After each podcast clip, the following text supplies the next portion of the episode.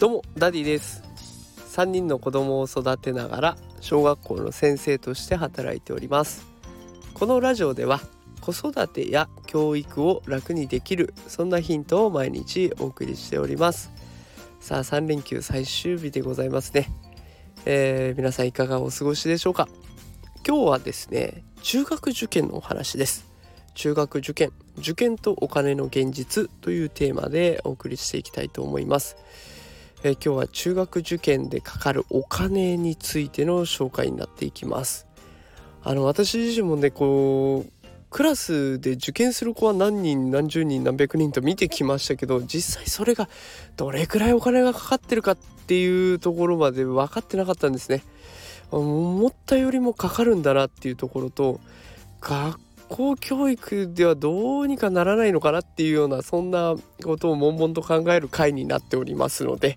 興味ある方ぜひお付き合いいただければと思います。あと、受験考えてらっしゃる方はね、結構お金かかるんだなっていうのが分かる内容にはなると思いますので、よかったら聞いてください。で、そもそも中学受験って今どういう感じなのかなっていうところなんですけど、我々が子供の頃、我々といっても今子育て世代の方ですよね。子供の頃って中学受験をする子っていうのはあんまりいなかったんじゃないかなと思います。私が住んでるところが田舎だったっていうのもあるかもしれないんですけど、私は同級生3クラス子供たちいましたけど、1人しか受験をしていませんでした。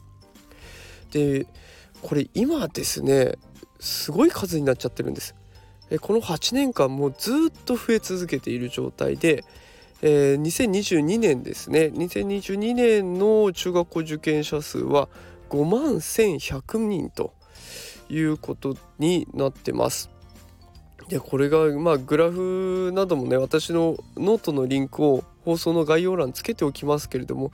この浮き沈みはあるものの、ここ数年は着実に増え続けていると。で、私自身も6年生を受け持つ機会も結構ありまして、受験当日はクラスの半分がいないとか、そんなこともよくあります。で、結構ね、1月後半からあと2月頭にかけてね、受験の日が重なってくるもんですから、子どもたちどんどんいなくなるっていう状況も経験しております。で、公立の小学校って学習指導要領っていうものをもとに先生は教えてるんですね。だから中学受験でその行きたい学校が求めてる学力に合わせた勉強をしてるわけではないんですよね。だからそれを補うために学習塾に通って、でその部分の穴埋めをしたりとか、その行きたい学校に合わせて特化した勉強をしていくっていうことを塾でやってるというものになってくるんですけども、この塾に通うっていうのが一言で言っても結構お金がかかるというところが分かってきました。いや、ちょっとびっくりしましたね。サピックスというところの月謝ですね、月々払うお金を話題にしたネット記事がありまして、でそこから私ちょっと今回放送しているんですけれども、子どもの受験で高収入なのに破産、話題のサピックス課金とはっていうタイトルの記事なんですよ。子どもの受験で高収入なのに破産、話題のサピックス課金とは。サピックス課金っていうのも知らなかったんですけど、サピックスってそもそも何っていうところから入ってきますね。難関中学への合格実績が結構多くありまして、中学受験の名門っていった感じです。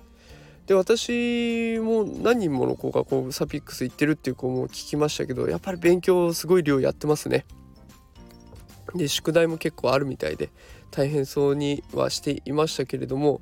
ここに行ってね、たくさん勉強すれば受かるかもしれないっていうことで希望を持って子どもたちは通っていました。で、月謝なんですけれども、塾ナビというサイトがありまして、そこでサピックスのお値段ですねを調べることができました。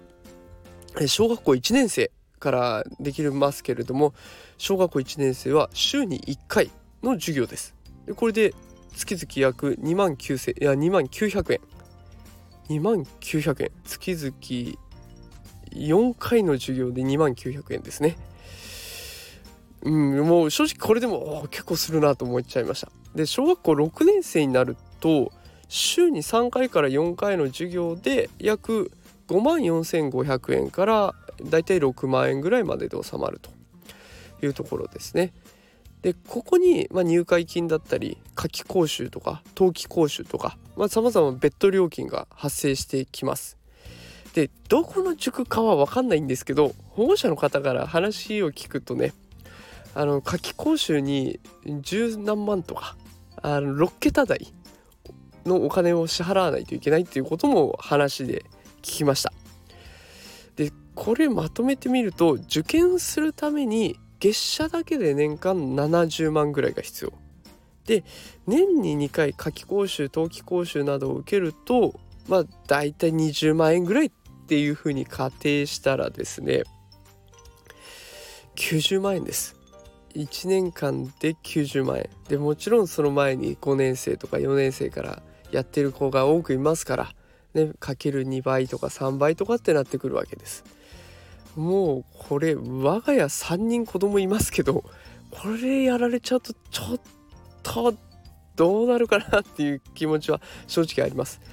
で、家計をねやりくりしてなんとかね、子供がやりたいって言ったらやらせてあげたいからどうにかしてお金捻出しますけど、そこで生まれた言葉がサピックス課金とか受験貧乏っていう言葉があるそうです。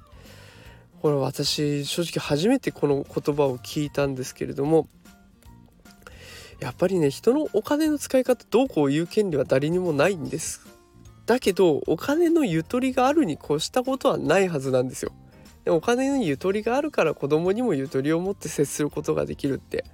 これは絶対そうだと思うんですね。明日食べるご飯も買えないとかっていう風になった状態だと、やっぱりどうしたってピリピリしちゃうし、で次の仕事のことを考えなきゃいけないしって、いろんなところでゆとりがなくなっちゃう。だからお金っていうのは大事。じゃあどうしたらいいかっていうところで、できることといったらやっぱり学校教育、公教育をどうにかしていくしかないと思うんです。ただこの言葉をね知ったばっかりなので、じゃあどうするのって言われたら、まだ正直策が思い当たらないっていうところが一番なんですけど、学習指導要領に基づいてね教えてはいくものの、どうやったら効率よく問題が解けるかとか、あとはどんな風に自分の意見を伝えていったら相手に伝わるかとか、そういったところは絶対教えられるので、そういったところをね受験にも活かせるような、そんな教え方もっと勉強していかないといけないなというふうに感じました。最後は決意表明のようになってしまいましたが、今日はね受験とお金のことについて紹介をさせていただきました。いかがだったでしょうか。もしねこれを聞いてそういうことあるんだと思って参考になった方いらっしゃったら嬉しいです。いいねとかコメントをいただけると非常に励まされて嬉しいので、よろしくお願いします。あとよければねフォローなんかもしていただけるとまた頑張れます。それではまた明日5時から放送していきたいと思いますので、よかったら聞いてください。それではまた明日お会いしましょう。さよなら。